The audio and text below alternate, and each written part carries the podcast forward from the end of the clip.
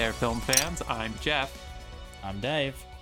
And I'm John, and welcome back to The Love of Cinema, a pod in which we'll challenge one another to discuss movies both new and old with a strictly positive critical eye. That's right. And to avoid any lazy negativity, we are making this a drinking game. Drinking A game. drinking game. Any negative criticism about a film is absolutely allowed, but it will be called out, and therefore you will have to take a drink. You will hear this lovely sound, Drink, motherfucker! which means you said something negative about a film or something. I would something have really changed it to that now. I would have changed it to what John said now. Uh, yeah, drinking game, positive criticism podcast. Moving on. So pour yourselves a glass. I'm gone. Pour yourselves a glass. Join us. Give it up for the films we love. Perhaps the films that need some love. Whew. Films that need This- some love. I don't know. We'll see. week. So we are going to be talking about three films from the film year 1997. 1997, uh, a year which Princess Diana had a tragic car accident that shook the world, and a year Oh, in which. Titanic, a year in which Titanic somehow destroyed any other box office record imaginable, maybe with the exception of Gone with the Wind and there's 75 re-releases throughout the racist South. But somehow somehow Not that's all that. that the film year 1997 got remembered for. But there's a lot more that happened that year. We're going to talk about three movies plus a little other films that happened that year. But Yeah, first, let's like- send it over to John for a couple. Oh, sorry, Dave. What? Oh, I'm just saying, in, in total, this this week, like just between those two, it's five hours of movies. Yeah, Like, yeah, yeah. and- we packed it. Ten, 10 hours if you count Speed 2. and if we add in Titanic, 72 hours. Um, John, you got any shout outs for us? Just a few. And by few, I mean two. Carlos Barrozo. That is our beer sponsor. He has made a batch. Jeff and Dave are going to get to drink it. I'm very jealous. Give him a follow on Instagram to check out his awesome updates for his home brewing. All his beer is delicious. The handle is C Barrozo Bar 2019. That's C B A R R O Z O B A R 2019. And as always, the music you hear on this episode and every episode is provided by the artist Dasein. That's Dasein, D A S E I N. You can find the music available for free downloads at soundcloud.com forward slash Dasein dash artist. All right, 1997. Bam. Oh my God. So Mm. let us. I also get, want to give one more shout out to our friend Glenn Stoops. You guys may remember Glenn Stoops. What a guy, Glenn. actor Yeah. out of his What's up, story. He's an awesome guy.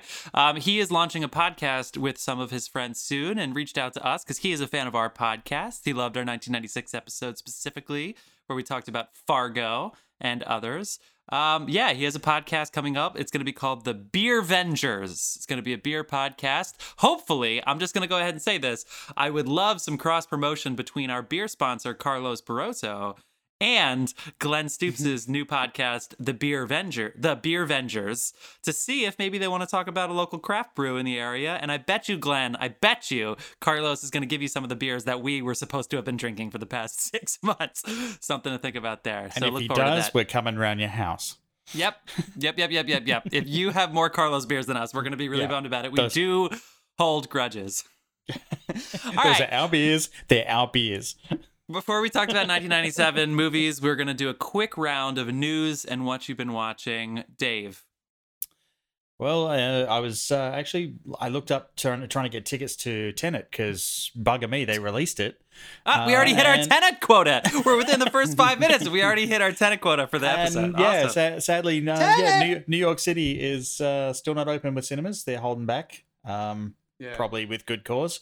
Uh, I actually walked past an AMC down on 34th the other day, and it Mhm. was boarded up.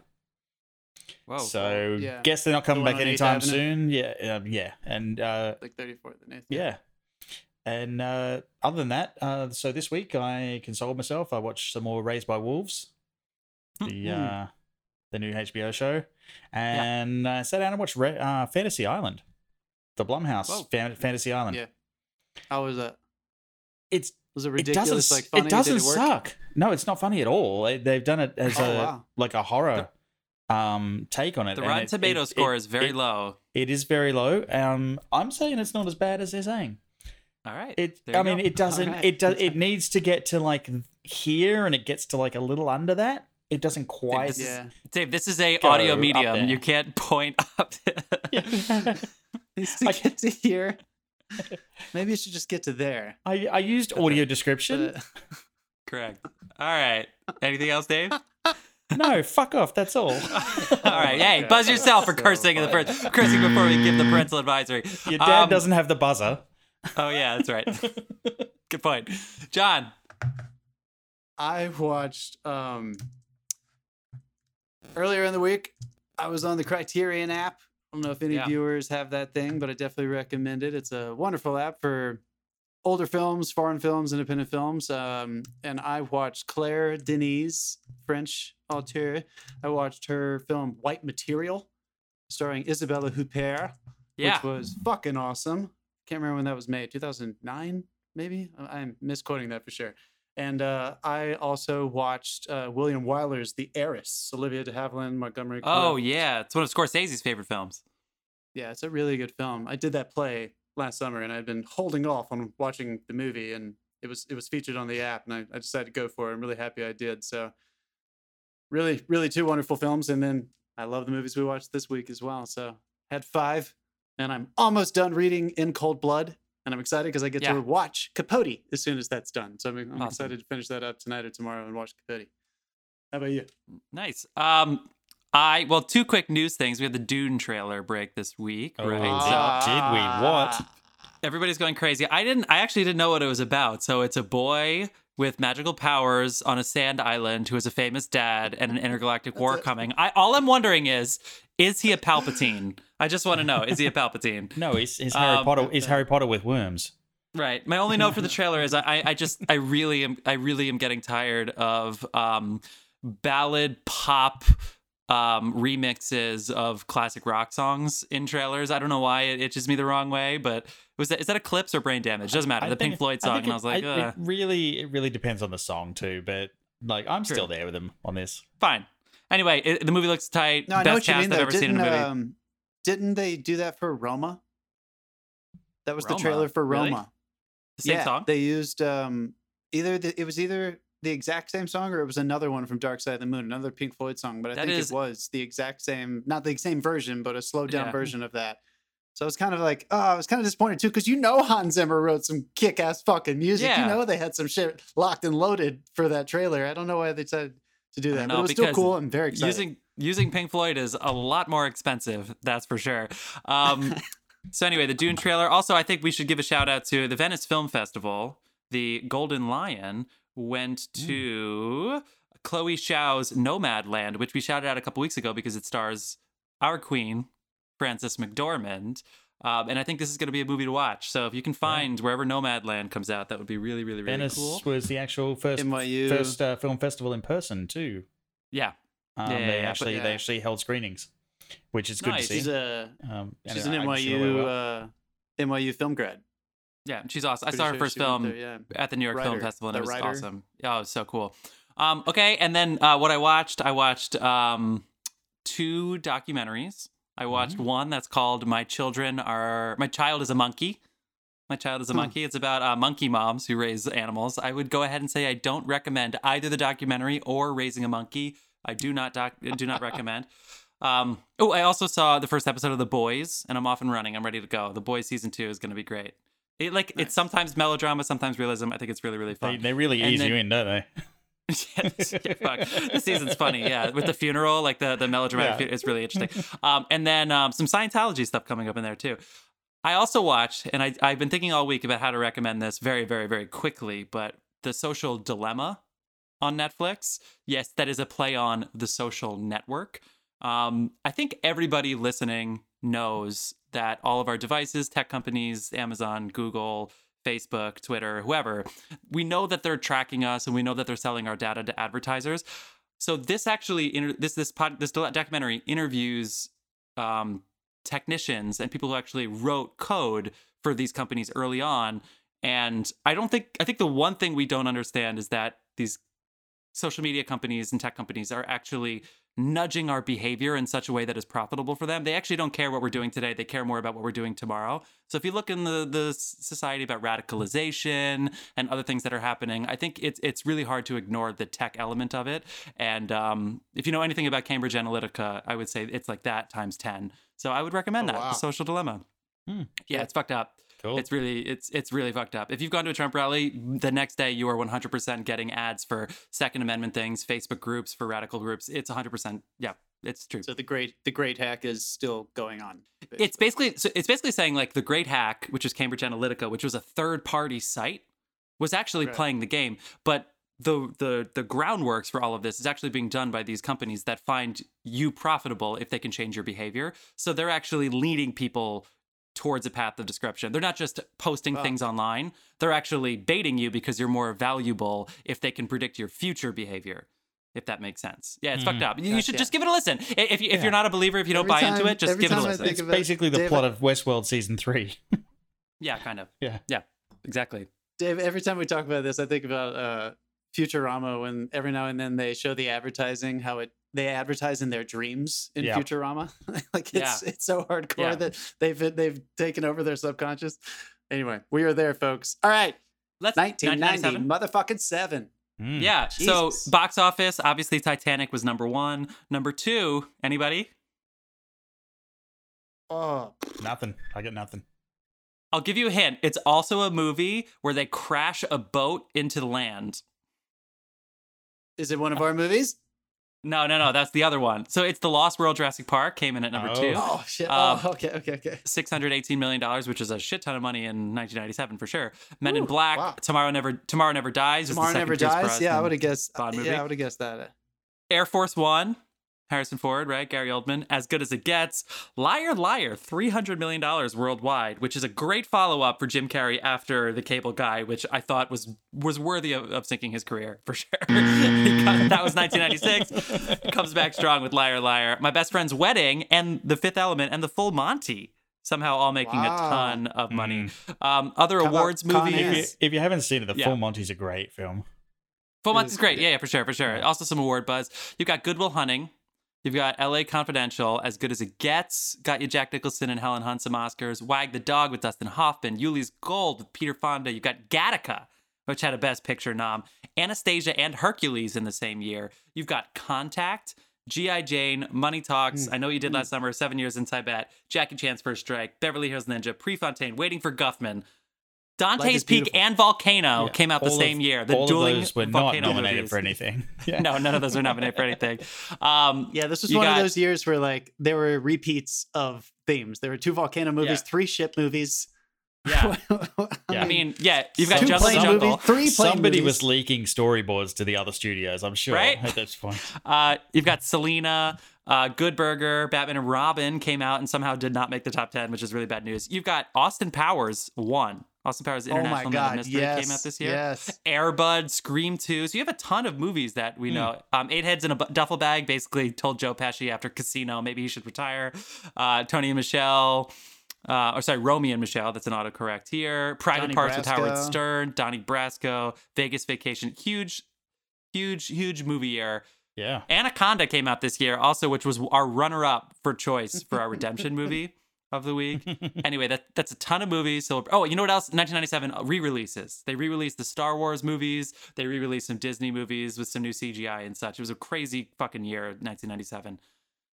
This is a long intro. Are you guys ready to get into our movies? Let's do it. Hell yeah, dude. Okay, Yeah, so kick it off. ob- obviously you've looked at the episode title. I put Boogie Nights first because it's the more known title, I think. But we're going with Jackie Brown first, which is Quentin Tarantino. This is the Tarantino PTA matchup we've all been waiting for, 1997. So Jackie Brown first. This is Tarantino's next full-length feature film after going um, after Pulp Fiction, which came after Reservoir Dogs. So this has been a hell of a 90s. He also wrote some other movies, but here we are. It stars, I would say, Samuel L. Jackson in the largest role of the movie. You've got Robert De Niro somehow playing his sidekick. I don't know how he goes from Goodfellas to Casino to sidekick, but you got Robert De Niro in this movie. Um, let's go ahead and say the IMDb line for what the plot is is a middle-aged woman, Jackie Brown, finds herself in the middle of a huge conflict that will either make her a profit or cost her life. To unpack that a little bit more, she's a, a flight attendant who flies back and forth from Mexico to California, specifically Los Angeles. And Samuel L. Jackson um, is she, she's saving money in Mexico that Samuel L. Jackson wants back in Los Angeles. So she's there's basically a little bit of international um I don't know, theft going on here. Um yeah, that's basically the setup. I'm going to pass it off cuz I've been chatty already. Who wants to take it from there?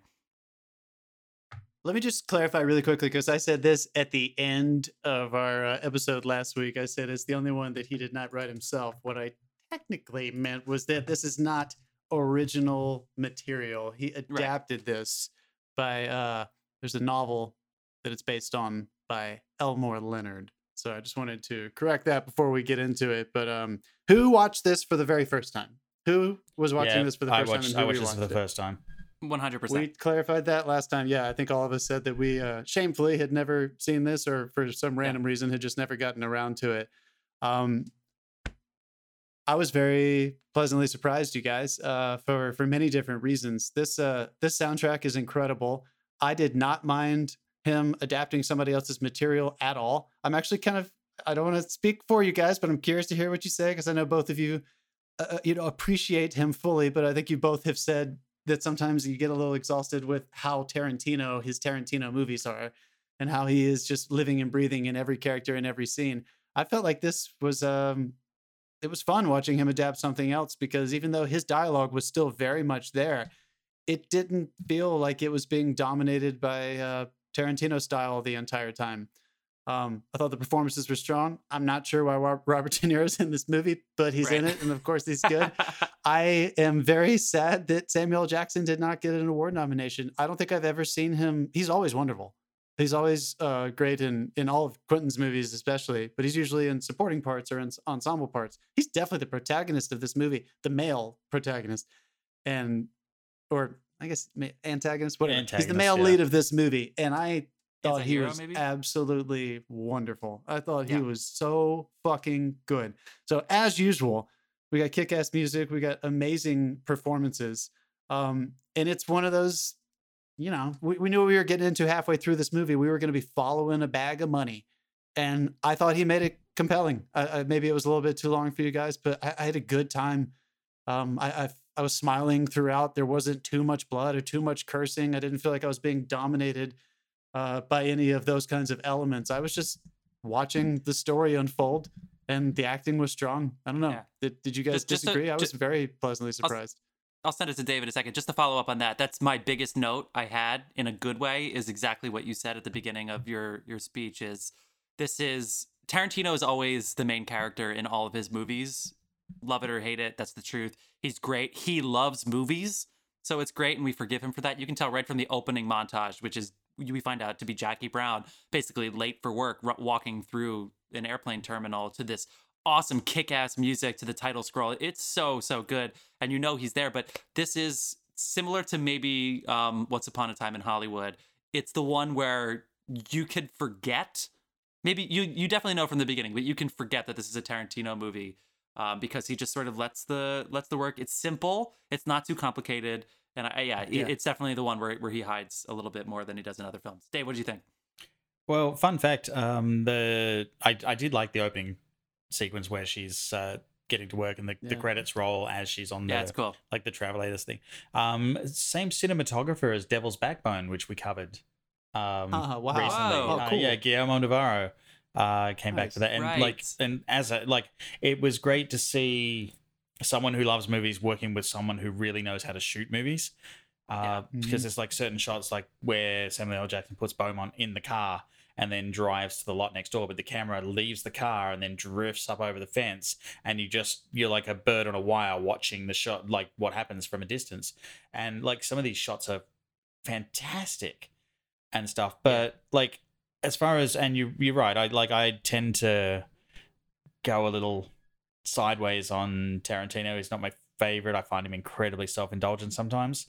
Um, but it, my, like the opening scene had Samuel L. Jackson, Robert De Niro, and Bridget Fonda in it. How am I bored? Yeah. Like- also a foot, also a foot shot within five minutes. Thank you, oh, Quentin. Oh, yeah. Oh, his his fetish was it- like, shameless was- in this it was, one. This like one- his there was was so shameless. much superfluous dialogue in the first like you know scene that I, I'm just like get to the point, get like get past it. Luckily, it gets better, uh, and I think you can kind of tell when he swings back towards adapting the book. Uh, but there's Yeah. definitely like there's definitely some classic Tarantino dialogue for the sake of dialogue in there. Um, Mhm. But much much of a muchness, this almost feels like a like a Coen Brothers movie at times Yeah. to Yeah, me. Like sure. the, the kept with the with the plot and like I, I I went fucking cross-eyed tracking who's like double crossing who at some point.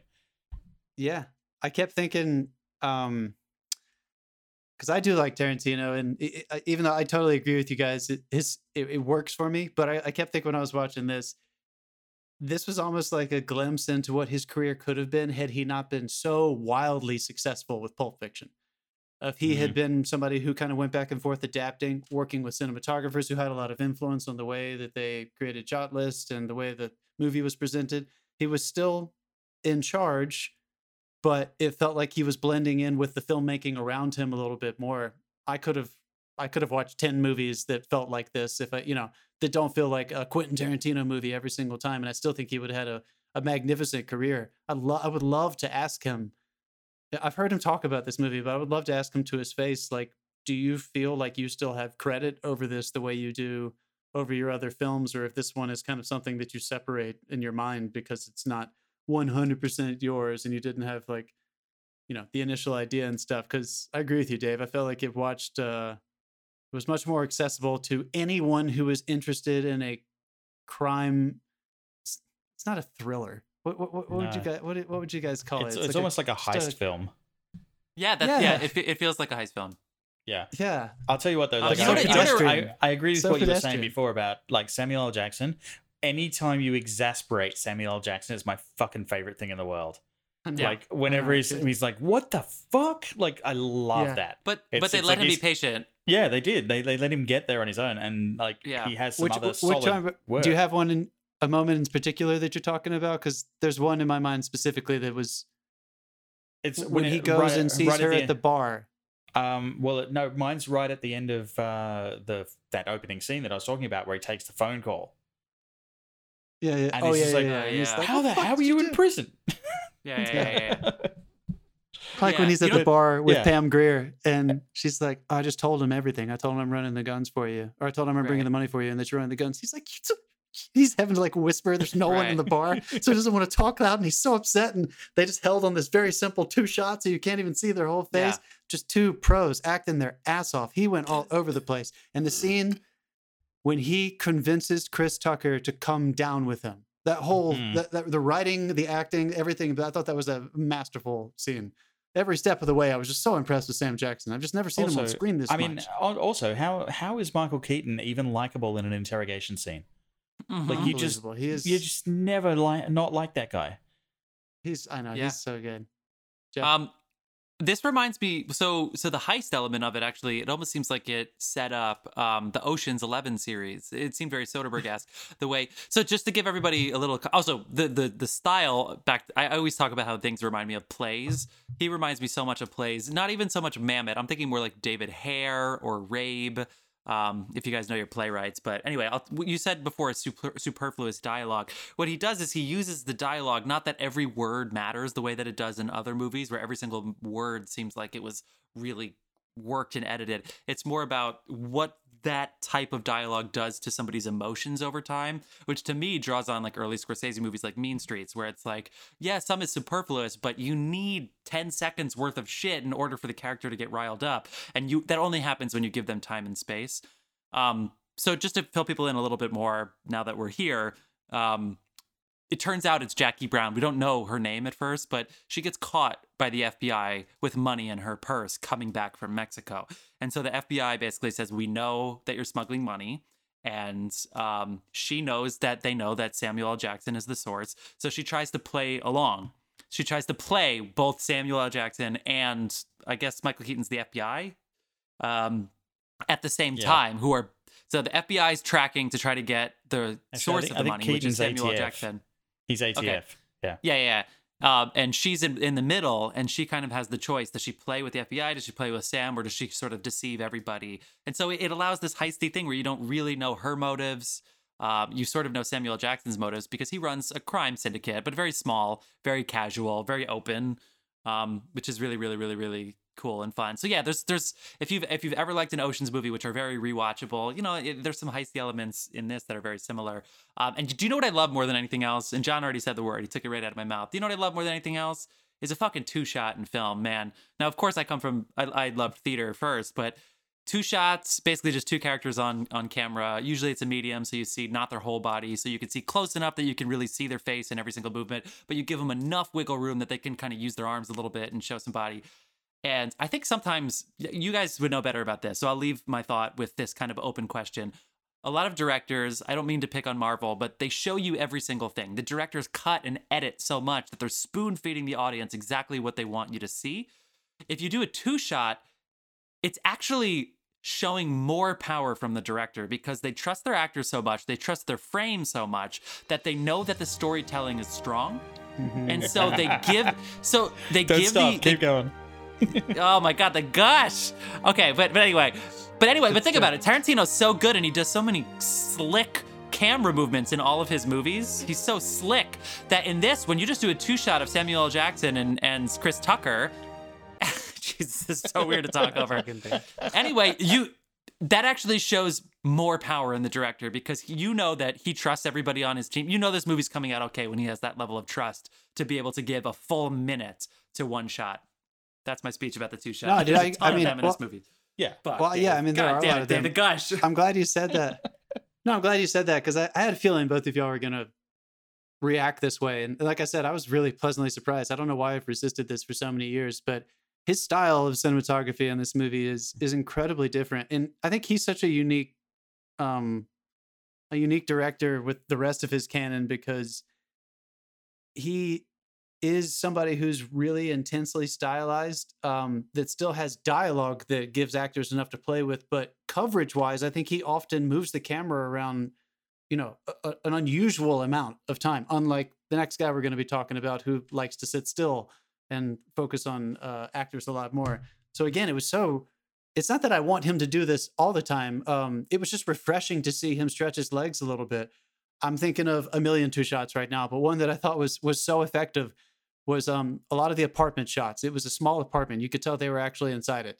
And uh, there's one where Pam comes in the next day, and De Niro's in the forefront, and she takes Samuel L. Jackson outside on the patio and screams at him through the glass. And they have a mm-hmm. whole screaming yeah. conversation uh-huh. in the uh-huh. background. Yeah. And De Niro's just there looking at Bridget's foot is in the shot, and De Niro's just kind of watching TV and looking at her foot and getting high. And everything you need is there. And you're right, it gave it that different element where Quentin uh, Quentin. It is. Who, uh, was, what's the name of the cinematographer? Uh, Guillermo. Navarro. Yeah, yeah. They just. Navarro. I don't know if they they decided like we're going to just shoot this differently because because it's a book, but they it did create this element of trust within the actors, which again, just stylistically, I think they both were smart enough cinema mm. people. They knew they were making a book from the 70s. I mean, so they were like, let's try to lean in that direction. as well to like dirty up your frame with actors. Like, so. I mean, when you've got, that's what I'm saying though. When you've got like I'm not saying he doesn't celebrate his actors in his other movies. Clearly, he writes amazing roles for everybody in every movie. But there is something to be said about hmm. this medium can just sit back and let really great actors go to work. It's no, not a proscenium I mean, stage, but your eyes like, can do the work. When you when you yeah. dirty yeah. when you dirty a shot, you like put something in the foreground, and usually it's a plant or a prop or something that you're just mm-hmm. like obscuring a little bit just to to give it a bit of depth. But they used actors for this. Yeah, mm-hmm. like there's they, always something in the they, background. Yeah. Even even POV from the trunk up at Samuel that's, that's a trade. That's a trademark shot. Yeah. yeah, from the trunk. You still see a tree or something in the background to give you some depth and stuff. Yeah, exactly. I also I fucking love Chris Tucker. All right, this is the same yeah. year as yeah. Money what Talks. A cameo. I saw yeah. Money Talks like four times growing up, and it's not because of Charlie Sheen. All right, I just think Chris Tucker is so good. He has such an incredible personality. We've talked about him because he was in um, was he in um, I can't think what of it. we talk about him in? He took him. I don't remember. We, we haven't talked about Fifth Element, so. Which also came out in 1997. um, Anyway, I just fucking love Chris Tucker, and he he has a cameo role in this that's so good with Samuel Jackson. It's like if I'm De Niro, I really thought De Niro was just gonna be in one or two scenes, and I thought that would have been like a fun little one off for him. But it's almost like he's like, I'm just happy to be in the crew here. I'm happy to be on the team. I just want to be a part of good movies. To everybody who thinks I just take Raging Bull roles and that's it, or gangster roles, I'm ready to just smoke some weed and, and be a definitely a, different one for him. I'll tell you what, though, my favorite scene I think was uh, like when Samuel L. Jackson goes to see Jackie after she's just got out of Oh, uh, jail, and it, you know, like, you, it's well established the last person that this happened to was killed, and they make Yeah. no uh, like no mistakes about letting you know the same thing is going to happen right now. And he walks in, and suddenly he stops like when they're in mid conversation. He's like, "Is that what I think it is?" And it's like, "Is if you think it's a gun pointing at your dick." And there is no way to misinterpret a gun pointing at your dick. It's Yeah. like a fantastic power swap in this scene. Suddenly, like he goes from he's big to hilarious. Yeah. small, and you realize Yeah. that she has the power over all of them. It's it's a great. And I thought that was I thought that was another good example um, with the cinematography and the way they were kind of just saying, let's not do too much here. Hmm. The lights in the room go off and on several times in in line with what you're talking about. We know that Samuel Jackson is trying to turn the lights off so that he can kill her and no one will see him through a window. And they leave the lights off. And these are two uh, African American actors, and everyone knows that you know you really you could not see anything when the lights were off and it was on purpose and they were still moving around freely and holding these shots following them around the room so that you felt like it, it had that atmosphere of i guess i mean it, it almost felt theatrical. It was a big long there were a few different long takes in that in that scene and i thought it worked so well and i to take it up a notch dave i don't think that turn would have landed as hard for me had there been a lot more coverage. It needed that yeah, no, that that definitely almost even that tired end of the day, and yet there's this pressure. even afraid even the gonna fact the kill whole her. thing was done in silhouette, like it it all worked to Yeah. perfect the scene. Like it, Worked it's beautifully amazingly. it's beautifully shot. He's so funny in that moment. Yeah. Yeah, my, my, I mean, my only thing is well, like when we talented. get when we get into the like the heist itself, it's almost like it, it jumps into that, and then the style of shooting changes, and that's where it does get a lot like Ocean's Eleven. But Yeah, I, I felt like it, it did a similar thing to what Bullet did, and we spoke about Bullet um, previously, and it, it set something up to pay it off later. The problem is here he does it in reverse, so you're getting the payoff, and then they go back and show you the setup. But sometimes the payoff is a f- like a five minute sequence and you don't know what's going on and by the time they Mm. get to going back and showing you the setup you kind of like i don't care Yeah, I thought, uh, I thought there was a last like technical thing I'll say just to keep keep keep, going with this technical meeting good actors like when you do this well and you don't have to do too much um it was obvious to me and I, I looked it up just to make sure they talk very loud in this movie because a lot of times they're shooting this open coverage two shots wide shots in a, inside a, a room you know and they're not super close to anybody's face even the close-ups are more like medium close-ups and stuff and then they at the very end when Sam Jackson makes um what's his name Robert Forster's character take him to his bail bond place to confront Pam Grier for the last time. Mhm. They are in a car and they shot with super the camera was right in front of their faces because it's the only scene in the entire film where they are like whispering to each other. Sam Oh, Jackson interesting. it's so intimate. It's the only time in the whole film. It took the entire film for him to whisper to somebody. He's been screaming and yelling and he's been upset and it, it created this intimacy right before the ending that I thought was just so unique. And again, it just reminded me of Hmm. the way because they did so much live coverage dialogue in the 70s. It reminded me of a very intimate scene from the 70s where they're like, no, no, no, let's just push in, let's do a real close up. We don't have to have the camera 10 feet away and we'll follow this later or do ADR. Let's do it right fucking now and let's get the dialogue live. I thought it created this, I don't know, this element of intimacy that had not really existed in the film before then. So that almost, I don't know, for a moment, you were almost kind of on his side. I don't know, I just thought it was smart. Very simple filmmaking Yeah. techniques throughout. It was very effective. yeah i mean i for, you- for what i for what i would say i'm i'm glad i watched this i'm really glad i watched this Yeah. Hell It's yeah. on. Jeff, what were you going we, to say? We, wa- we watched it on Starz. I was gonna say, um, it's very. It's also very LA. I think that could be a good like for anybody who's still listening to this podcast right this very second, who is thinking about whether or not they should watch Tarantino's tenth most famous film. Um, the Big Lebowski is to like the LA in the valley, like the northern white, I should say, LA. This is like the Compton's heist LA movie where it's it still celebrates just LA culture and and being in South LA while the heist elements are going on too. So I think the setting is very appealing and it's very simple. I think it's a very simple movie and I definitely think it's one people should check out, especially if you have Starz or the Starz extension on Hulu. Mm. Um, but that's kind of it. What, what about okay? My my- my question for everybody though is, now that we've praised this movie a lot, if you're to pick a if you're to pick a Tarantino movie, you're gonna choose one of the sexier ones, right? You're gonna choose one of the the splashier ones, right? Whereas, would you would you do that? Like, if Who am like, I I want to watch a recommending this to? Is Tarantino this movie like tonight. is this like someone who's never seen a Tarantino movie that we're talking about? Or I'm just asking you, like, if it's tonight and you're like, you know, I want to see a Tarantino movie. This is probably not going to be high on your list because it doesn't feel so much like a Tarantino movie, right? yeah, So when you, because people Yeah, always do that, they rank the Kubrick movies, they rank the Coen Brothers movies, they rank the PTA movies.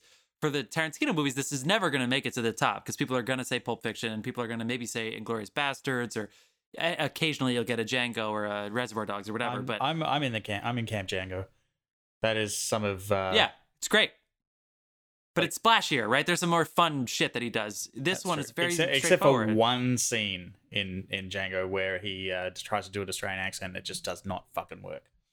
He should not have cast himself. He should have realized his acting days are, are done. Especially he since he's right next to one of the most famous Australian actors we have.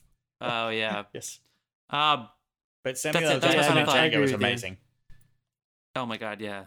yeah, I do agree with you. It was uh, uh, it's not, but not because it's bad, right? Like we, Mhm. we've we've clearly said that it's Mm. not Yeah, that it just it's doesn't feel as much like a Tarantino movie. good, but yeah, it doesn't feel quite the same. And maybe maybe just we've been Pavloved at this point that if we hear Tarantino, we we immediately think about blood and guts and fast pacing and fast Oh, cuts yeah. and zoom lenses and Bill, women yeah. with swords and Yeah. yeah. So And no, I know you're totally right.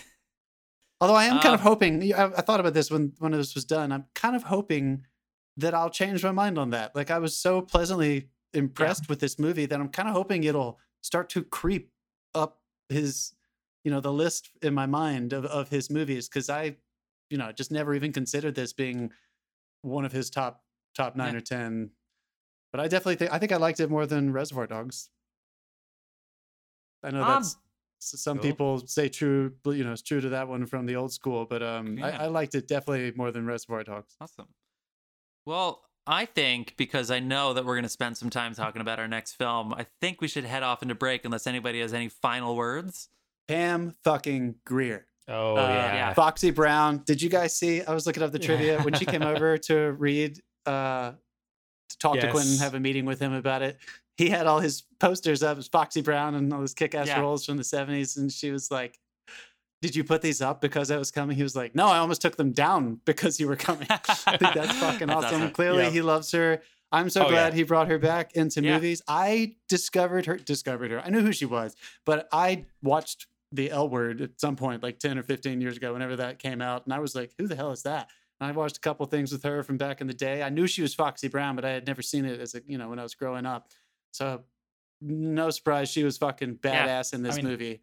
whole As the way she Brown. plays it, like from the get go, you're like, this is not a woman to be trifled with, and then Yeah. she just fucking lives up to that legend. Like Well- she brings it to that character. It's amazing. Well, and to what you said before, Dave, wh- by the time um, we realized that Samuel Jackson has killed people who almost flipped on him, and then he meets her at the a couple times actually, but then eventually at the restaurant, at the bar, it's like she. I, I, I still am trying to figure her out as this goes. I, think Quentin does a really good job and she plays it perfectly where I can't tell how innocent she is or if she's the mastermind behind the whole thing. And I think she I think she's the mastermind behind the whole thing. I think she's fucking brilliant. And I had Hmm, no idea. yeah. Like she played me. Oh, She's so good that she didn't just play the character, she played me as the audience. she's member. gratuitously underestimated the whole way through. But what a phenomenal performance! awesome. Glad we glad we Yeah. talked about it. Yeah, absolutely. I think she's uh I feel like it could have gone in again in lesser hands.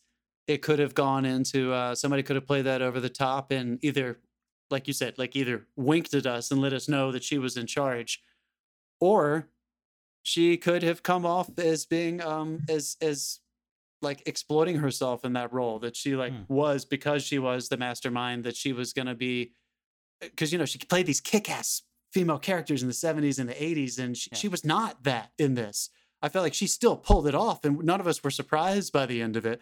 But she had a uh, there was a she was acting on her feet, and there was like a discovery that she was doing. So even though Dave, that scene was fucking awesome, and when it you know when she has the Mm. gun and she turns the scene around, I was still a little scared for her. I was still a little nervous for her the whole time. Even at the end, spoiler alert, even at the very end of the movie, when you realize that she was playing everyone, so the cops were in the bail bonds office with her when the showdown goes down. She has a scene when she's alone in that office before uh, they show that ending. And she's, I thought she was totally alone and I was frightened. She was like rehearsing how she was going to pull the gun. I was like, oh my God, she's going to get killed at the end of this movie. This is going to be a tragedy. And then she just fucking pulled it off. But I never once thought that she was That's it's funny because not It- it once was did a- I think she was going to die. really, yeah. I mean, I wasn't like, I wasn't convinced. she was going to die, but I was just kind of worried because she seemed like there's no way she's going to pull this off. Like it just She, seemed she like pulled like th- she pulled so many smooth moves. I'm like, no, this character is undefeatable. Like she's she's gonna walk away with it.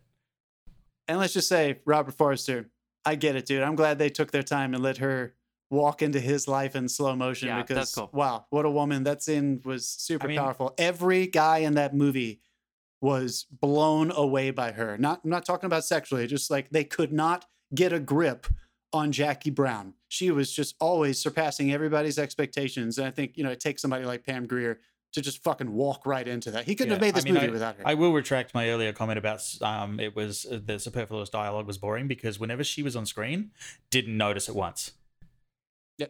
Yep. So Even if Grier, even if it was thank even if it was like gratuitously overwritten, she just owned it. It was an amazing performance. Hell yeah. Winston Salem, North Carolina. Shout out. That's where she's from. Oh. no, all right. Watch this So- movie. That was super fun. Great soundtrack. I know we Great- already said oh, it, but Oh, yeah, great soundtrack. well, And I listen. mean, it's and if- on Spotify. Give it a listen. Also, if there was ever a spot to cue Johnny Cash, that conversation in the bar is it.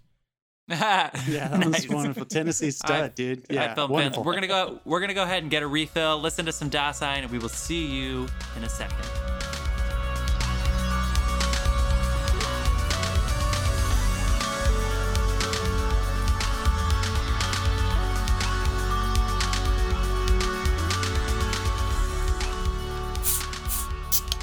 And we're back. We're back. Oh my gosh. Oh man. What a what a time to talk yeah. about Boogie fucking Nights, man. Boogie I Nights. I'm am just gonna so say, you guys, this was the best week of soundtracks we've ever had. I've been listening to the music from these movies nonstop. Are you kidding me? How lucky are we? Both of these soundtracks are ridiculous. Tell us Can about Boogie ahead- Nights, Jeff. I'm What's just it curious. Jeff. Jeff, did you did you watch this with your family? Yeah, Did anybody I watch this? actually with their watched mom? this. I actually watched this in an empty house by myself, and it was Oh, awesome. did you? Yeah. All right. What? No, I did not. Get the fuck out of here. Um, uh, so Boogie nights. I waited till I was totally alone. I waited till I was completely stop, alone to stop. watch this movie It's not like porn. that. It's not like that. It's Mhm. not about porn. Where the laptop at? So Boogie Nights is a movie about porn. No, I'm kidding. Boogie Nights, as listed on IMDb, is the story of a young man's adventures in the California pornography industry in the late 70s and early 80s. That is so vague, man. This is Paul Thomas Anderson, who you may know from The Master and There Will Be Blood, and hopefully you forgot about Inherent Vice and a lot of other fantastic films that he's made. He's an awesome, awesome, awesome. He's an awesome, awesome, awesome writer and director. He wrote this and directed this when he was 26, 27. He probably wrote this when he was like 22. Um, yeah, he was 26 or 27 when he directed this movie. It stars, are you ready? Yeah. Mark Wahlberg, Kick back. Will we hear? Julianne Moore, Burt Reynolds, Luis Guzman, John C. Reilly, Don Cheadle, Heather Graham, and can you can you can you say Philip Seymour Hoffman? Can you say Philip Seymour goddamn Hoff- Hoffman? You've also got um, Dylan Baker Hall, uh, William H. Macy. Jesus Christ, what a fucking cast. Anyway, it's about a young man who at 17 is discovered by a uh, porn director who is played by Burt Reynolds in the film. And then I'm assuming after he turns 18, he starts becoming a pornographic star back in the late 70s when those kind of movies could only be shown in theaters in special art house cinemas for specifically for this kind of content um, so i guess you could say there was he burt reynolds certainly thought there was more class and more posh. And then you can see the industry exploding, no pun intended, uh, as Mark Wahlberg's star continues to rise. And then let's just say the 80s hit and cocaine addiction and cultural norms change, and he becomes a little bit of a falling star uh, with a little reconciliation at the end. So I guess generally that's what it's like. This is another L.A. movie. This It's is a case very, of video. very video LA. killed the porn star in this case, but it didn't. kill the porn star. Uh, is this in the is this in the valley? They never really say, but Paul PTA always writes about the valley, so it's got to be the, the the valley, right? San Fernando Valley, yeah. Yeah, exactly. Um, Leonardo DiCaprio was originally set to star in this and decided that he should do Titanic instead. What a stupid choice! Uh, and so he recommended Mark Wahlberg, with whom he worked on um, the Basketball Diaries. Right. There's a huge Yes. what if with all of these movies. Uh, Julianne Moore met Paul Thomas Anderson at a party, and he said, You should be in my movie. You're perfect for this role. It's about the porn industry. She didn't get it. She read the script, and one of her first scenes was her crying on the phone because she lost custody of her child because she's a porn star who's addicted to cocaine. It's so sad, so amazing. Burt Reynolds was not the first choice to be uh, the director of all of the films. Although they Uh, did ask him Jack like seven Horner. times. They asked him seven times, and he was nominated for an Oscar. And you could tell if you go back and you watch Robin Williams winning for Good Will Hunting, you can see Burt Reynolds react as if he really thought he was going to win that Oscar over Robin Williams. He definitely thought he was going to win this. Um, anyway, it was nominated for a couple Oscars, including Best Writing, which it lost to Ben Affleck and Matt Damon for Good Will Hunting. Um, this movie's so fucking good. I, I'm just I'm just talking uh, stuff now, but this movie is so goddamn good. There are so many good characters that I actually listened to a podcast once. I was ranking the 15 greatest characters in Boogie Nights. There are 15 characters worthy of being mentioned in this movie. Also, for, for anyone who uh, follows the adult film industry, and it is one of the biggest industries on the planet, um, there are some notable appearances by actual adult performers in the movie who play. is it? Yeah. Like, Isn't Ron Jeremy in this for a second? I no, they they got- they cut him. They cut him out, which Oh, is they did cut him. that was a uh, a good uh, call, knowing uh, where he ended up. Yeah.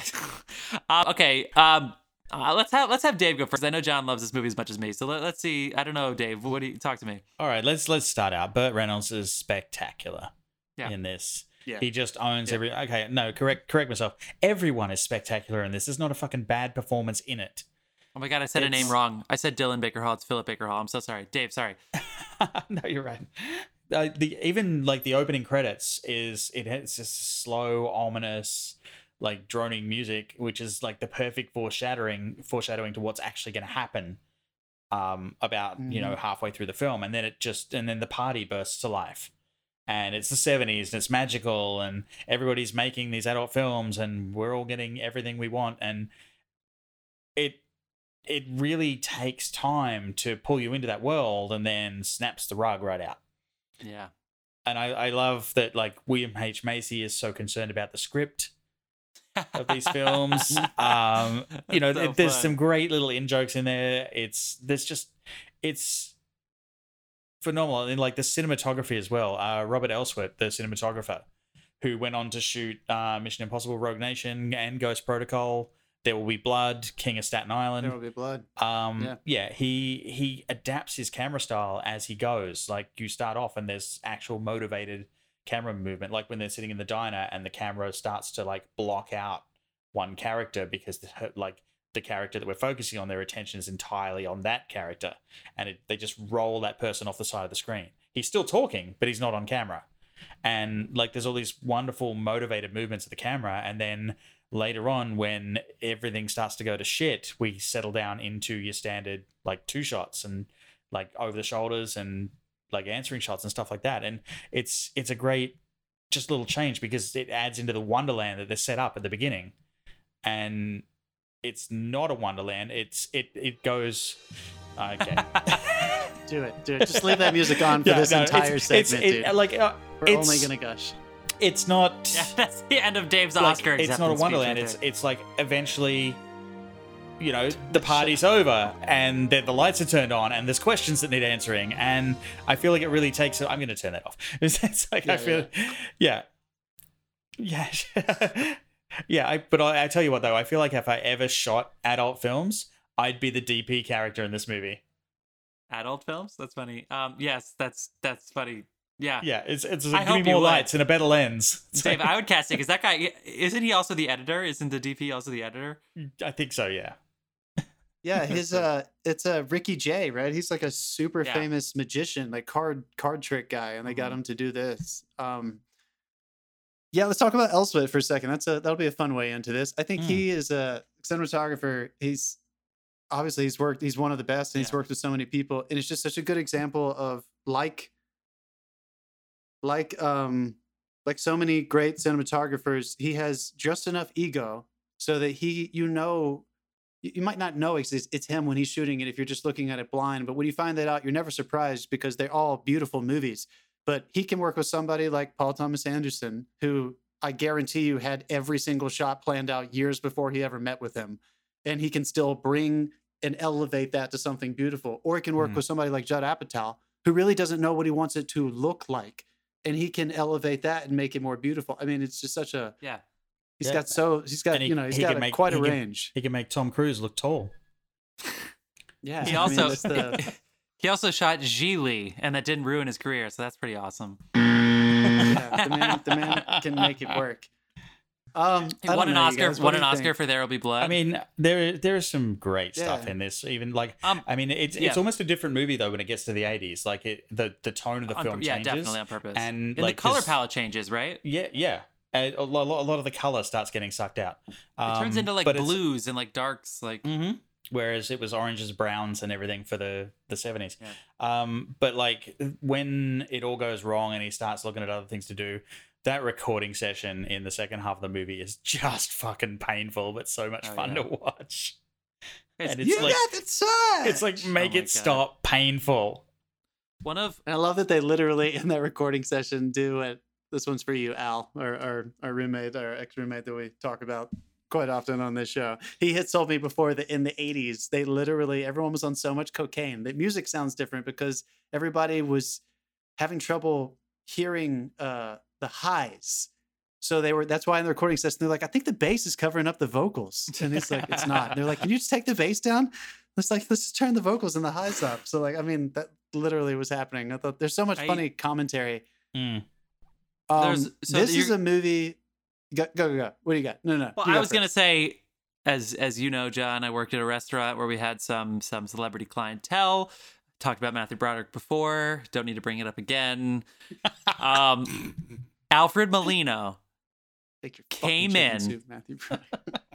Alfred Molina came in and sat down at a table, and I realized that I was singing Sister Christian to myself like 10 feet away. Because literally, the second Alfred Molina came in, I literally just had Sister Christian and Jesse's Girl stuck in my head because he has one of the great cameo performances of our Yeah. lifetime in this movie. It's it's three songs long because it goes from Sister Christian into Yeah. Jesse's Girl into uh, Because he's because he's got the fuck, awesome I forget the mixtape. next film. It's it's a very different. I forget what the third song is. The third song is basically when he runs outside and starts shooting, and, and it doesn't even end. So there, he gets two and a half songs.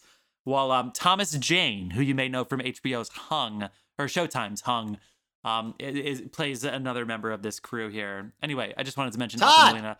There are so many good characters. There are so many good Todd. scenes, and but the, yeah, what makes this movie great is the characters. And so I'll say the anecdote that I know both of you know, which is um, uh, Stanley Kubrick when he was working on Eyes Wide Shut.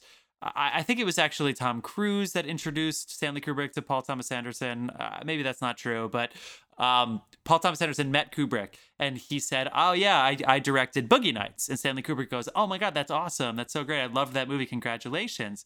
Um, and then Paul Thomas Anderson said, "Yeah, thank you. I, I wrote it too."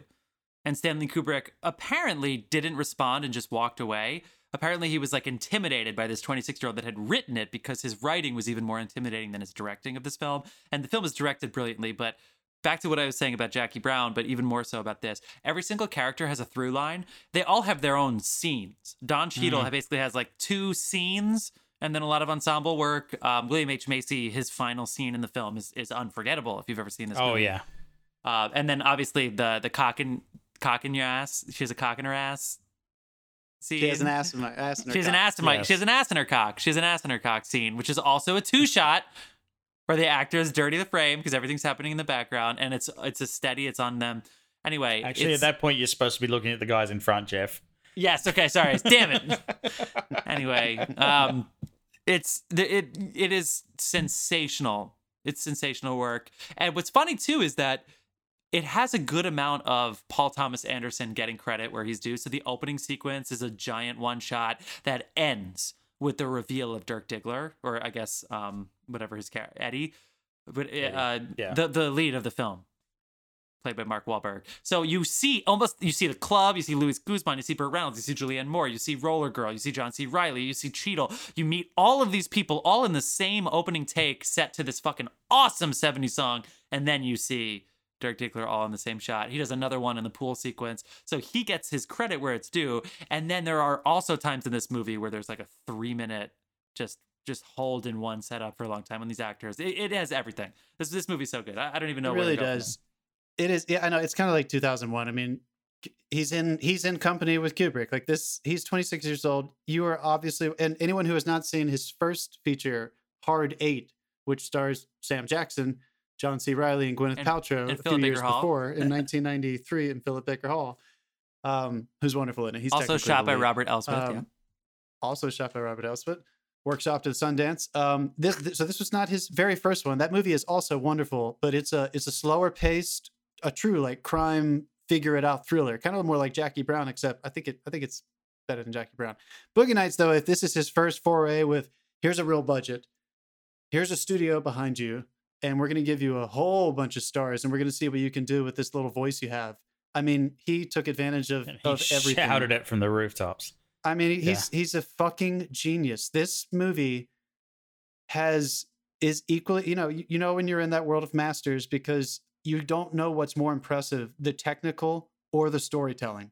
Like the the actual writing and the character development, which could come out of a writer or a director, or the way he approached actually making this. He fought for it to be shot anamorphic, which was not done very often back then. He wanted it to have a certain look. Um, I yeah, think they, he, they really went spherical in the 90s. It was a big thing. yeah, yeah. He.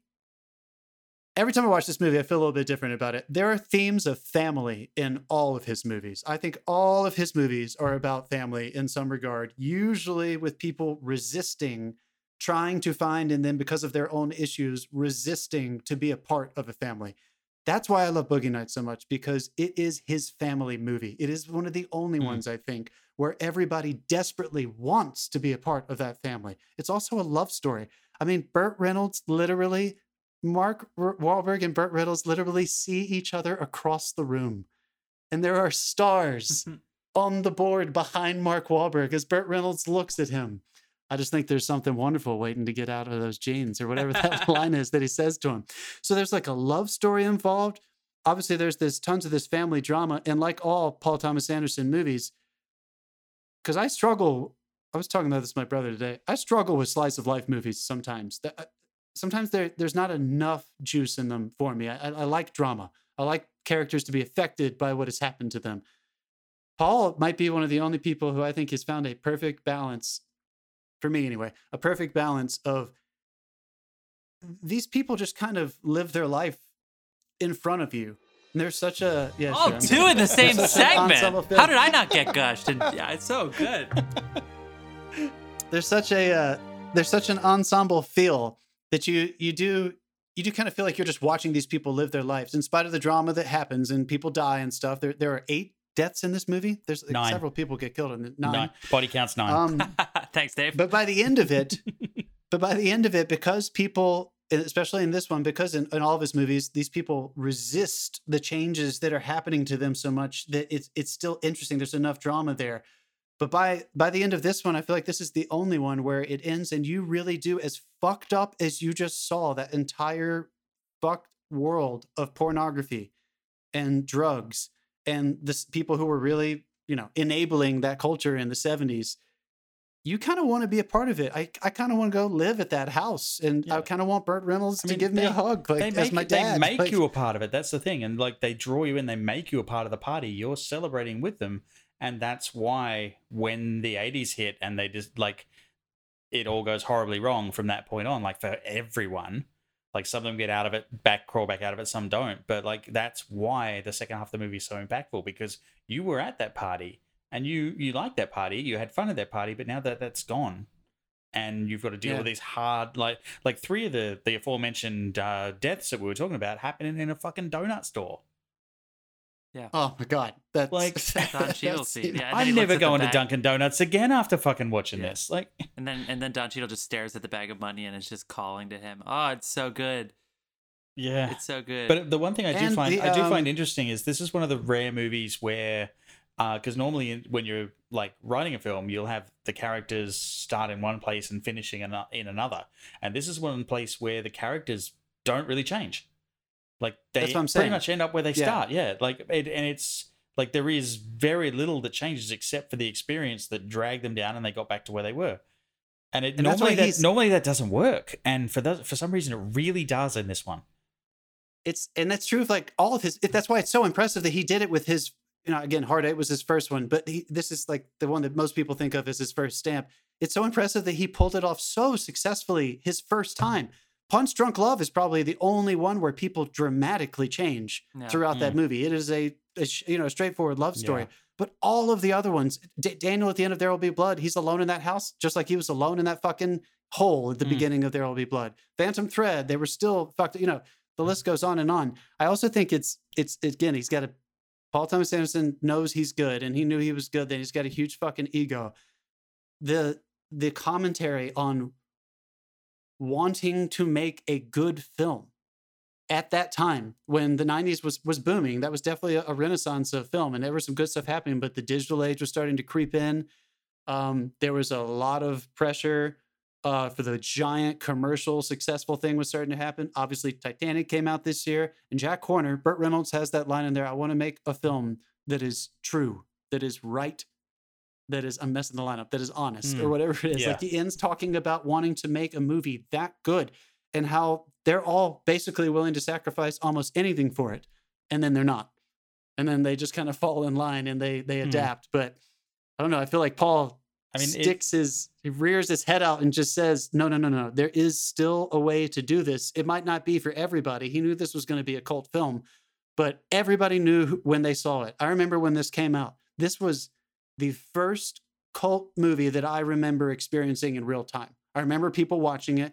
I remember people saying, "Our parents aren't going to want us to watch this." I don't think this is going to win any Academy Awards, but this is our fucking movie. This Mm. is our movie, yeah, dude. big sleepover movie. Yeah, I mean, well, the, the the cool thing is, it's a great, it's a really a cautionary tale about accepting that other people are going to move in. Like, there's always going to be the new kid, uh, and just Mhm. moving on gracefully, and the dangers of ego, wrapped up in the most flamboyant fucking rapper he could find, which was the the '70s porn industry, Yeah. and it, it really Yeah. translates Um, into a fucking amazing story. Yeah, I think he's it's so obvious too that he's uh he's so influenced by Robert Altman. Uh Nashville, the player, MASH. You know, the guy is just uh, him and Jonathan Demme. He always cites them as his biggest influence. influences. Robert Altman's ability to work with scripts, he didn't write all of them, I don't think, but his his scripts, he of working with developing these ensemble pieces. How do you introduce a million characters very quickly? How do you how do you balance storylines over lots of people? I think it's rarely done in cinema. It, it doesn't get done very often. We see that more in sitcoms and television. And um, again, it's just so impressive that not only does he introduce you to all these people successfully within the first three minutes, but then he balances a two and a half hour movie very well so that you care about everyone. And then, Mm. yeah, Jeff, uh, Jeff, he introduces fucking Alfred Molina. It's just this random, you don't have to care about this person. And yet that random cameo becomes one of the most iconic scenes in the movie. He adds on just one more person and it raises the stakes on everybody who's already there. Genius I mean- storytelling. He's a fucking genius writer, dude. Maybe Philip Seymour Hoffman, maybe even after Scent of a Woman, Philip Seymour Hoffman, I forget, uh, Twister was around the same time period too. That might have been 99. So he wasn't, Philip Seymour Hoffman wasn't who we, we know today, but he has like, he's in, he's a straight up ensemble member of about three scenes. And then he has a 45 second scene and a 30 second scene. And he is unforgettable in this movie. And a lot of that's Paul. I mean, throughout the whole movie, you just give him one little scene, you can see what's going on. And then in the rest of the film, you can see the consistency. Every single character is a through line. If there was a if there was a person on set who was only filming one character at a time, then everybody would have their own spin-off Mhm. just for what was captured in this film. Like it, it, it really is. It really is sensational. And and don't even get me started on the the what could have beens with all like the. I know we have other friends at a podcast which is called what was what was the name of that? What was the name of their podcast? Um, And Almost and, Starring, and yeah. almost starring. Right. Th- this is a huge example of that. But either way, no matter what, even though this cast is incredible, i Paul, i- he's he's got it. Paul, wh- whoever well, let's was point in out these that roles, like because we kind of almost started talking about you know I, I alluded to we will be talking about it with jackie brown. We were talking about how quentin tarantino he does highlight his actors. He works with amazing people. He writes great dialogue. But that typically the way he covers um you know most of his scenes i would say like there, there are certainly plenty of long tracking shots and but the, the camera gets moves around so often in his movies with such a stylized fashion quentin tarantino that i've always admired paul thomas anderson because dave said at the beginning of this he he the camera is static when it needs to be static but it is often motivated with a lot of movement that comes out of character and nothing happens without influence from character and yet Yeah. you never feel like you're impeding on the actors you are following and just watching actors act and this is just again he does it in all of his movies but this is just such a a strong step in that direction to say i don't know if he was he probably was that guy's he knows what the fuck he's doing to just say first and foremost hello world. I'm a genius director and i might be the best actors director alive right now. I mean every single person who works for him says the same thing that he just creates this element on set Mm. where you feel like you can try anything and there's just so much trust. He could not have gotten that kind of work out of ensemble members had he not had that kind of skill set. And you listen to him in interviews when he talks about actors.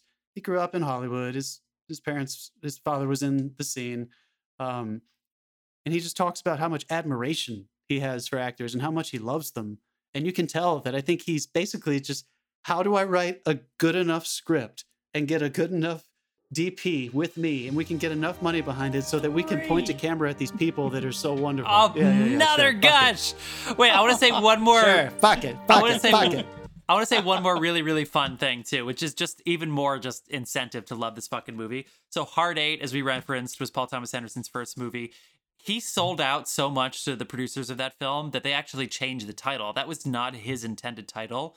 Um, and he was so Mm. furious about it that when he did Boogie Nights and he actually was getting ready to get it made, the movie opens with the words Boogie Nights on a cinema uh, marquee in lights that are like blowing up with fire. They're so hot. And that starts this long one track shot that I talked about before that introduces all of the characters because it was his way of saying, I refuse to let this movie be called anything else. It is literally on the marquee at the beginning of the movie. You are Yep. not going to cut it out of this one shot take at the opener. This is the name of the fucking movie. It looks so good on the marquee, doesn't it? Go fuck yourselves. And that's how he opens this movie. I think it's so cool to have that. I think Yeah. it's awesome. Yeah. And just like the last thing I'll say, and then I'll shut the fuck up. Just like with Stanley Kubrick, how we were like, how the fuck did that man not get nominated for Best Director? Yeah, I'm just yourself. going to call Yeah. it right now. I bet Paul Thomas Anderson, there's a good chance he'll never win Best Director in America. He has already won Best Director at Cannes, Cannes, however you want to pronounce it, Venice, and Berlin. And I bet he will not win Best Director here at the Academy Awards ever.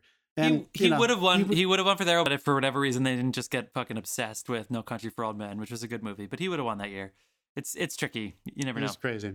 This movie is incredible. You even if you don't love the subject matter, if it's a little intense for you to watch a movie about he has been quoted trying to say this movie is about family and all these things. And then he said, you know what? It's a movie about a guy with a big dick. So even if you don't want to watch a movie about a guy with a gigantic penis in the porn industry, I bet the storytelling is good enough that you will still be compelled. The Yeah. music is incredible.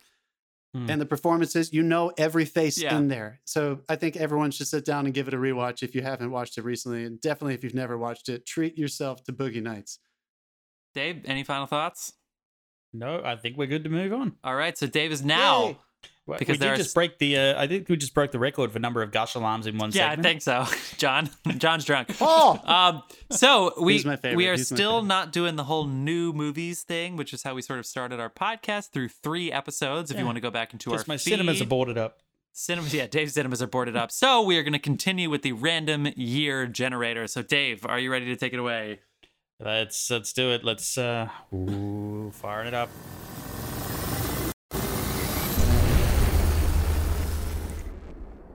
So we picked a year somewhere between 1930 and 2020.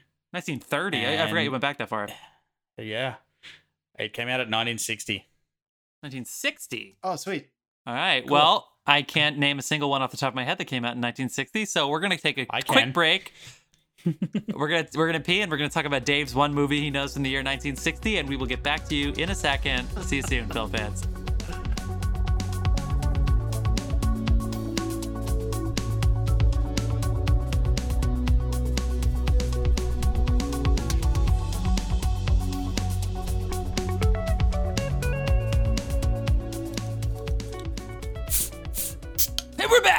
We're back. Hey, we're back. We are going to announce the three films we chose from the film year 1960, which actually has some more famous titles than I gave it credit for at the end of our last segment. But more on that at the end of this segment. We need to get to our redemption segment of the podcast, or was it really that bad? Was it really And that this week- bad?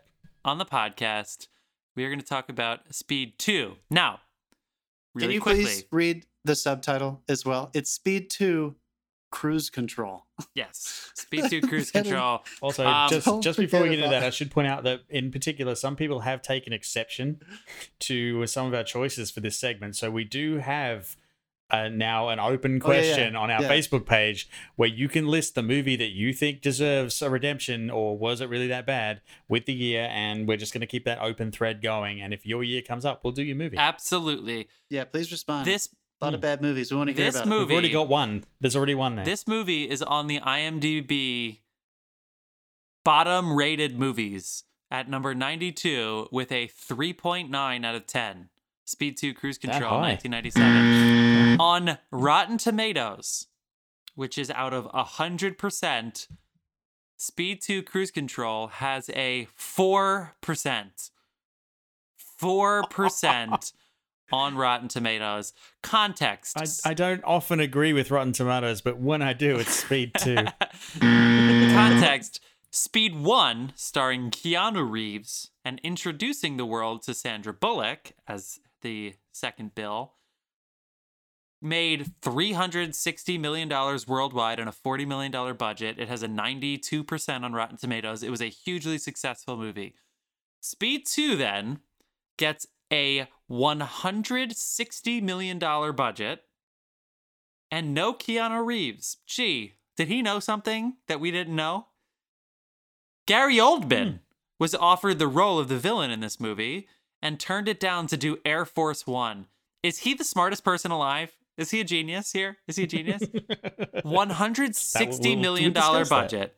One hundred million of it definitely went into the final fifteen minutes of this movie. but on a Actually, they meant to do that for about 25 mil, I heard. so the the tagline here on on um, IMDb is a computer hacker, who we find out later to be Willem Dafoe, breaks into the computer system of the Seabourn Legend cruise liner and sets it speeding on a collision course into a gigantic oil tanker. Now, the speeding on a collision course to the giant oil tanker is about 20 minutes out of this movie. that starts about an hour and 10 minutes in. There's a lot of other shit that goes on. Yeah, and it's it's like a secondary target too. It doesn't even it. Yeah, yeah, yeah. I, I wrote down here that it, it I, I everything I just said. It opens in just it, it, it opens like it. The Fast and the Furious movie took the three percent good out of the beginning of this movie and then just left the rest for scraps. Jason Patric, who I only knew from Entourage as Jason Patric, um, is on a high speed chase. is he? Is Jason? I don't know. Is he a cop? What is he? FBI cop? I, I, oh, he's Officer Alex Shaw, and he's on a high speed chase. SWAT. He's he's on the Suicide Squad. Suicide Remember Squad. that's the Sure, name sure, sure. of he's chasing. LA He's chasing what looks like an ice cream truck up a hill in in was it L.A. It doesn't fucking matter. Anyway, um, and then he he gets into a crash, and Sandra Bullock simultaneously is taking a driver's test. And honestly, she's so bad. It is so. It's not even funny bad. It's so ridiculous that I, I actually thought it was doing the Miss Congeniality thing where she's actually brilliant and she's pretending to be bad for humor but also to play you know what i mean? And and the fact that that was serious was a really big surprise to me at the end of that scene when she fails her driver's test. I thought she was going to be like dea undercover or some shit that they were going to make but instead she was just a bad at her driving test and then it and it is it is trash. But long story short they get them on a cruise ship. And then they get them on a I, cruise I- ship I just want to say, Yeah. I just, I just want to say, like, have you been to IMDb and looked at the trivia for this? Because it has one of the best trolls ever at the bottom of the list. If you scroll right down, it says uh, that the, the film's script was written on the back of a bar napkin. The napkin was subsequently left at the bar, therefore the cast and crew had to wing it during production. pretty fun pretty pretty pretty fun um let, let's just Fantastic troll on IMDb. we're trivia. gonna we're gonna call this movie Fast and Furious on a boat, but if Fast and the Furious sucked. Um, um, Yeah, don't defame the good name of Fast and the Furious. yeah. well, because it opens with a car chase sequence and it's called Speed, so you get it, and then they go on a cruise ship, and you know what's really hard to do in a cruise ship? Find speed. It's just for that. that I mean, all Yeah. right. So this is uh, did It- Captain I mean, Phillips study this movie for research to say what can't we do? How do we make sure we don't mean- bomb the the pirate movie? Like, how do we do this? This- I mean, the opening So of this film you- is actually really good, and it sets up the plot nicely. No, the opening of the film Because, is so I trash. did- I, I, no, it's great. I would I would advise everyone to stick with it because it takes at least half an hour to suck completely. Yes, exactly. I wrote down one of my notes right here is minutes 10 through 30 were fine. Not great, but definitely not terrible. There was they were leading to an inciting incident. They laid on maybe a little thick, but we get the we get what's going on. The two of them are in love. I guess they're, they're he's gonna try to propose to her on the boat. Willem Dafoe is a hacker who wants to hack the the system of the boat, and and we get it it's pretty simple. The lines are stupid, but like I'm on board for 10 to 30 is totally fine. Those 20 minutes and then that 10 minutes where the cruise ship is crashing into the land, 10 full minutes, that is great. I'm I'm totally fine with that. The other hour and 40 minutes it was it was the Titanic, but after it sunk, if they only filmed after everybody had died. I mean, how did they get Willem Dafoe, dude? I mean, Money, he 160 million dollars for this like, movie. Money. I mean, it's good money. Their first offer was to Gary. Yeah, Gary Oldman did. and then they followed it up with Willem Yeah. Dafoe. So I mean- Jan Jan De, Jan de Bont, the director of this movie, who was coming off hot, he made Speed, which is good. Yeah, Speed good. is a good Mm. Action thriller movie. That thing is get that, people still talk about that. Then he made Twister, Jeff, you Ah. referenced earlier, in 1996, which I remember I watched not too long ago. I and I, I said it in what you've been watching, and it, I remember I was kind of let down by it. I, I like Speed definitely more than that. So watching this follow up to Twister. Uh, he only made two more movies after this before he was not allowed to direct anymore, I guess, or, or decided to to hang it up. The Haunting and He's- Lara Croft Tomb Yeah. Raider: The Cradle of Life. in and that's that did it. He's in a farm upstate now. So this is what I kept thinking though. I'm not gonna lie. I uh this is not a good movie for sure, but I think my expectations were so Yeah, low with that four percent tomatoes rating that I kind of went into it, especially with that. I said, you know, read the subtitle because I remember thinking there's no way somebody wrote this as the sequel to Speed. I bet this was just some random boat disaster movie script sitting on somebody's shelf, and they were like, "Hey, we need a Speed sequel." It's let's, funny let's you should mention off the that. You know what let's it originally was? Die Hard 3. This was the plot for Die Hard 3. No. Yeah, This- see, this it feels like a Die Hard that. movie, So yeah. there we go. It definitely does. it feels like a Die Hard disaster. Like it's it's not Poseidon Adventure. It's not straight up natural disaster, but it has that feeling of like it feels more like a disaster movie than an action thriller. Where Speed feels like a suspense action thriller with Also, the, the murders. Why is happening Jason and the, Patrick uh, taking control of this stuff. cruise ship? He is not trained to be the safety engineer of a cruise ship. That definitely seems like a John McClane plot. I'm so glad you found that, Dave. He yeah, he, he also seems to know things that he shouldn't Yeah. just shouldn't know. Also, Yeah. Die Hard 3 And knew to yeah, not use this stupid just- script. Don't rewrite. The, the first one works because it's an empty building. We have a crew who's trained for this in this movie. I'm glad they didn't try to do that for Die Hard, even though it would have been better than yeah, and, and also was. like let's let's establish our hero so that he's a, a fitting Keanu Reeves replacement. I know we'll make him a liar, an overly jealous boyfriend, and a guy who can't let go of his job. the guy who goes skeet shooting the second the, the second the day Yeah. on the cruise ship off the back deck without telling Bullock he sneaks out. Yeah, what a guy. But but As but she he's really says- nice. as that- she he's says, really nice "Yeah, you to the deaf me- girl that he, he can do sign language with. That was that was kind of sweet. Yeah, that was that was the little Yeah. uh, that was the little redeeming moment. It's like, oh, we might make you actually like him. Oh, John, what were you saying about? No way, John McClane. No way, John McClane knew sign language. They- had did they to- write- Who who wrote for Sandra Bullock? They they took the Die Hard script and then they didn't say, you know what? Sandra Bullock became a huge star from Speed One. Writer, okay, I think the whole like writers don't know how to write female characters, so therefore they write tropes and stereotypes. Anybody who thinks that should study how the fuck Speed One comes and Sandra Bullock becomes a huge international star, and this is the role they give her in in Speed Two. That was Yeah, no, trash. they she is literal- so much better like- than that.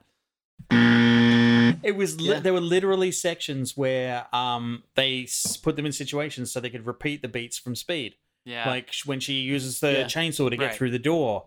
And then they're like, "Oh, we can get out if you move." She's like, "Sorry, sorry, sorry." Yeah. it's exactly the same line she delivered in Yeah. the first movie. And they gave- in the middle of like, they gave her the like, line. They're just Sorry, repeating themselves. They gave her the line, I'm so scared or I'm so nervous, like 30 times. And I know that we, the audience, sometimes maybe writers feel safe if the characters announce the terror that we should be feeling as the audience.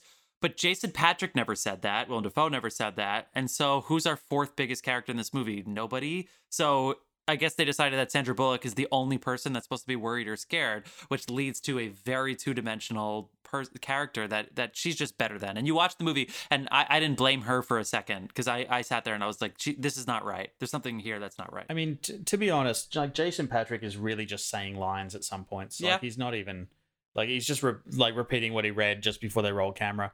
But both him and Sandra Bullock pretty much only did this film to finance other projects they did afterwards. And I, I mean, yeah, there are just so many. There's so many like bad things in it that are really funny. the funny. too, There's so many funny things. We would have had so much fun watching this together. I think if the three of us could have. watched Yeah, this I was like, I really wish we were watching this. I laughed out loud a lot. It just some bad things. It, Willem Dafoe knew what movie he was in. Like, he- he that knew it was laughing at the end is so ridiculous. the way he pushes his laughing, of course. Mm. The way he throws, the way he hits the captain with this like metal thing. That, that there's no, the captain wasn't even in that part of the. He wasn't even close to that thing.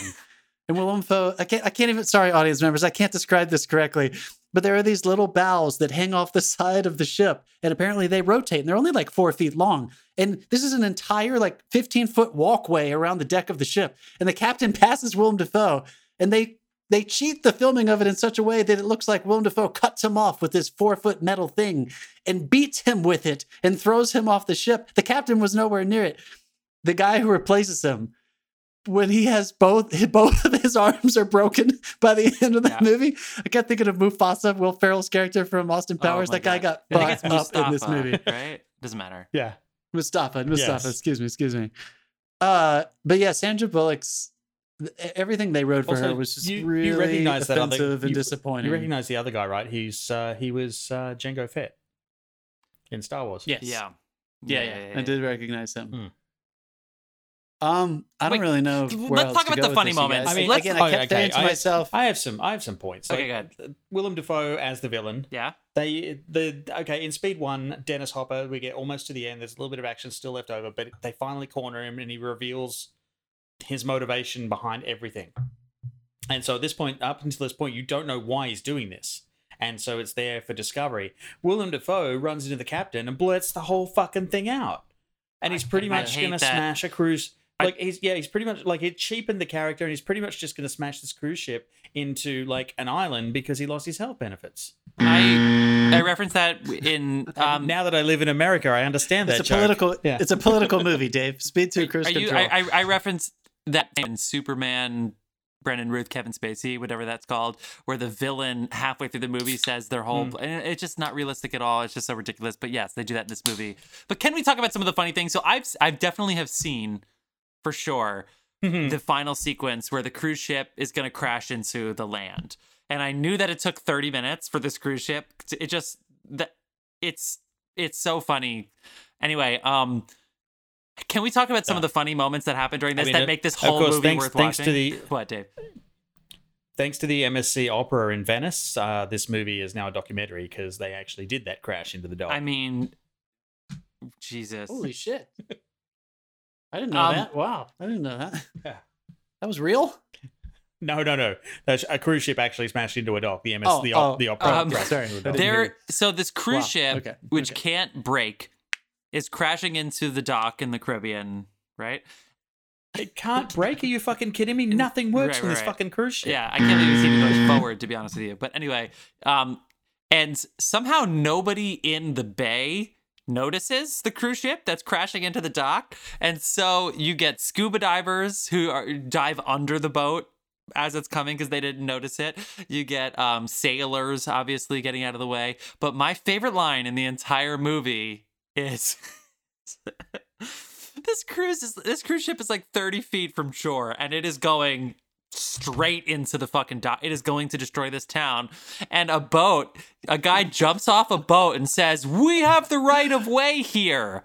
That is an exact quote. We have the right of way here, which it says to a cruise liner that is very clearly on a reckless path of disaster, as if it can talk sense to a cruise ship boat.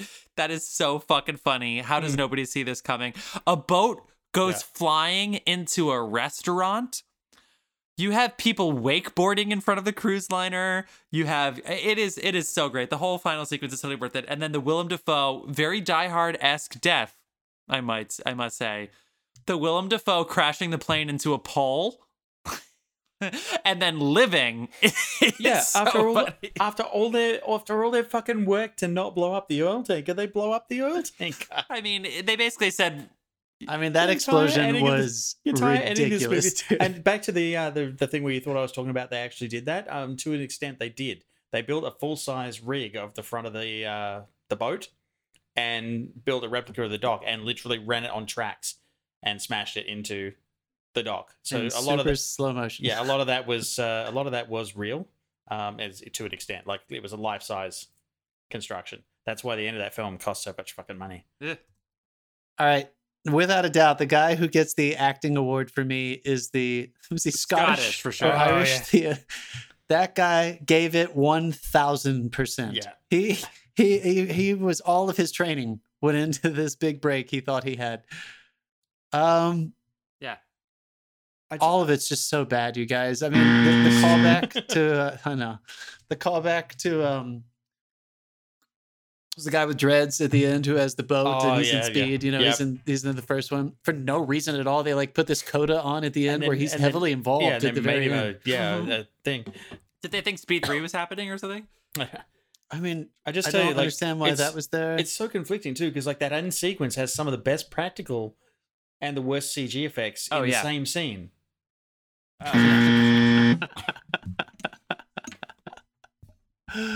I just I, I don't know, you guys. Again, I, I it wasn't as bad as I thought it was going to be, only because I kind of told myself I have a feeling this is not this is not actually supposed to be Speed Two. It's just a ship movie, and shit Mm. goes wrong. And And, if I were look at it that way, and I pre- I pretend Sandra Bullock is not. I remember I just kept saying to myself, Academy Award winner Sandra Bullock. Academy Award winner Yeah. Sandra Bullock is is saying these lines. This poor woman. I mean, she herself in an interview has called this movie a steaming pile of trash. yeah. I So- mean, honestly, it's just. And I'm, it's I'm sorry, it's really like not strong. while we're on the subject of Sandra, seriously, every time she leaves the fucking house, Speed, Speed Two, The Net, Gravity, Bird Box, I'm starting to petition to get her to stay home. Yeah, I think she oh, might did- want to. did- right. Did she leave You the house in 2020? Gravity? Yeah, gravity. Gravity. She left I Earth. No, I counted Gravity. Yeah, that was in there. It, you know. Nothing. But like seriously, nothing did, goes right did- for yeah, this woman. She le- she No. obviously left the house somewhere back in January, and 2020 is all her fault. Matt Damon ha- is still more expensive to, to the United States government though than her. yes. with, with the Martian and Saving Private Ryan I- and Bourne, yeah. the Moon movie, yeah, for sure. Um, okay, how well, bad? How much? How much worse would this movie have been had Willem not been in it? Uh, exponentially. Yeah, like I mean, at least he if it was wasn't somebody like him or like, Gary look Oldman, at. like- or that's the- even I mean, that's Gary, one of the things I like about Willem Dafoe. Like, he will take something that is, for lack of a better word, trash, and he will bring something to it that just elevates it Yeah. just a little bit out of the out of the the He'll- shithole it's in. he'll he'll do job. Wait, I think this is an important question though, especially for our fans that have stuck with us here.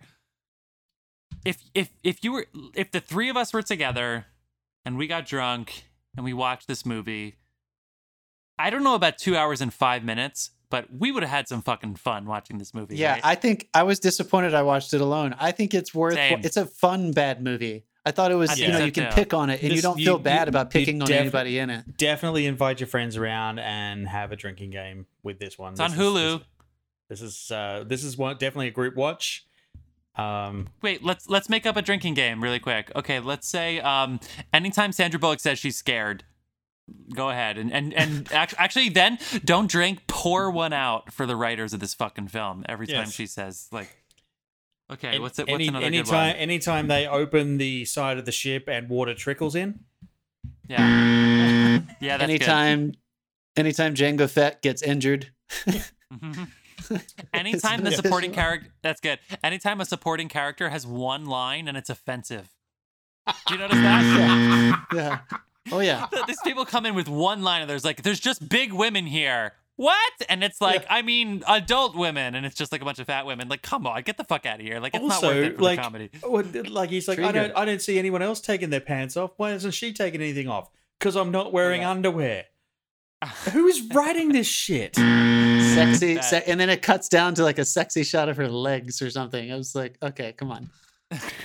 I know they Um, tried. That was one thing. All right, to actually say that, uh, uh, yeah, we, we can keep going with this game. Actually, what what else do we have? I, Uh, I don't know. Anytime, anytime- the music, anytime, anytime- the, anytime the music sounds like another movie, I swear when she gets, she's she goes underwater and Jason Patric has to save her because music? she's a woman, so obviously she can't swim. I swear to God, they ripped off the Little Mermaid. It was literally like, ah, like it was Also, trash. It was trash. What the fuck up is the water lava? The water- Every time anyone falls in the water, they immediately die. Why did that fucking sailboat explode when the ship touched it? Good question. Good question. The Nothing- sailboat apparently everything- was just everything else broke in lined with but this one sailboat's just like boom! I'm gonna fucking explode.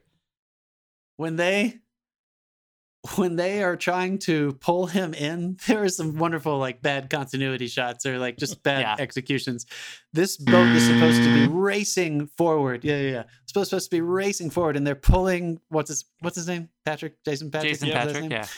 they're pulling him in and it's supposed to be going full speed and there is no current moving against him Yeah. they're just pulling also, him in like just- tepid water Just previously, they established that the blades of that rotor are 12 feet long. And And uh, I'm sorry, is wait, how is he three fucking miles from it? Because that was not a 12 foot like. that was not 12 feet You know what else? These Uh, old movies, and this includes Die Hard 2, but any other movie that has either radar or sonar, they don't know how to move the blips in a time that's dramatic. So I swear to God, that oil tanker, when they introduce it and they see the oil tanker coming at it, if you just look at the sonar, impact is in 15 seconds. It's literally like bap, bap, bap, bap. Yeah. And then all of a sudden there's a 20 minute sequence. Oh, it's I got, like, I got get the fuck out of here with these old I got- sonar I shots. got another one for the drinking game. Anytime someone says they don't know how to use something and then proceeds Yeah. to tell them what each button does. Yeah, that happens a lot. How about all the the technical things? Uh every time like there's a ridiculous are you kidding me? That's not actually how you do it technically.